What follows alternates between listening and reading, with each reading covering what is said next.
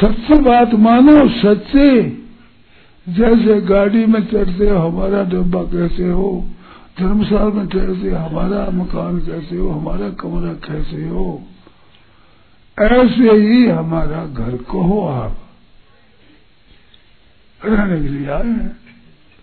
या सत्संग के लिए आए तो हमारी जगह ऐसा ही हमारी। आपकी जगह बैठे थे हमारी जगह ऐसा मेरी छोड़ कैसे बैठ गए आप?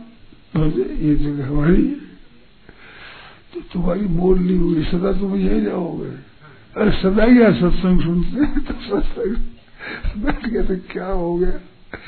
ये जगह तुम्हारी नहीं है। तो जैसे हमारी जगह कहते हो, हमारी गाड़ी है, हमारा अड्डा है, ये हमारा कमरा है, कहते हो, ऐसे कहो, मन से हमारा मत समझो। कहते सब भगवान की है। भगवान की सब जगह है, ये वही कह सकता है जो वो अपनी जगह नहीं मानता। अपना जगह मानता है तो घर मेरा है। उसको ये कहने का अधिकार नहीं है कि संसार के मालिक भगवान है। क्यों? आप कहते हो मेरा घर है, दूसरा कहते हैं मेरा घर है, वो कहते हैं मेरा घर है चीटिया कहते हैं मेरा घर है, ये पौधे भी कहते मेरा घर है। तो राम जी के लिए तो कुछ नहीं बचा। कोई पौधा भी अपना घर कहते सीधे अपना घर कहती आप अपना कहते राम जी तो ऑटो में हाथ पे मुंड फेरो, जीप फेरो जय राम जी की।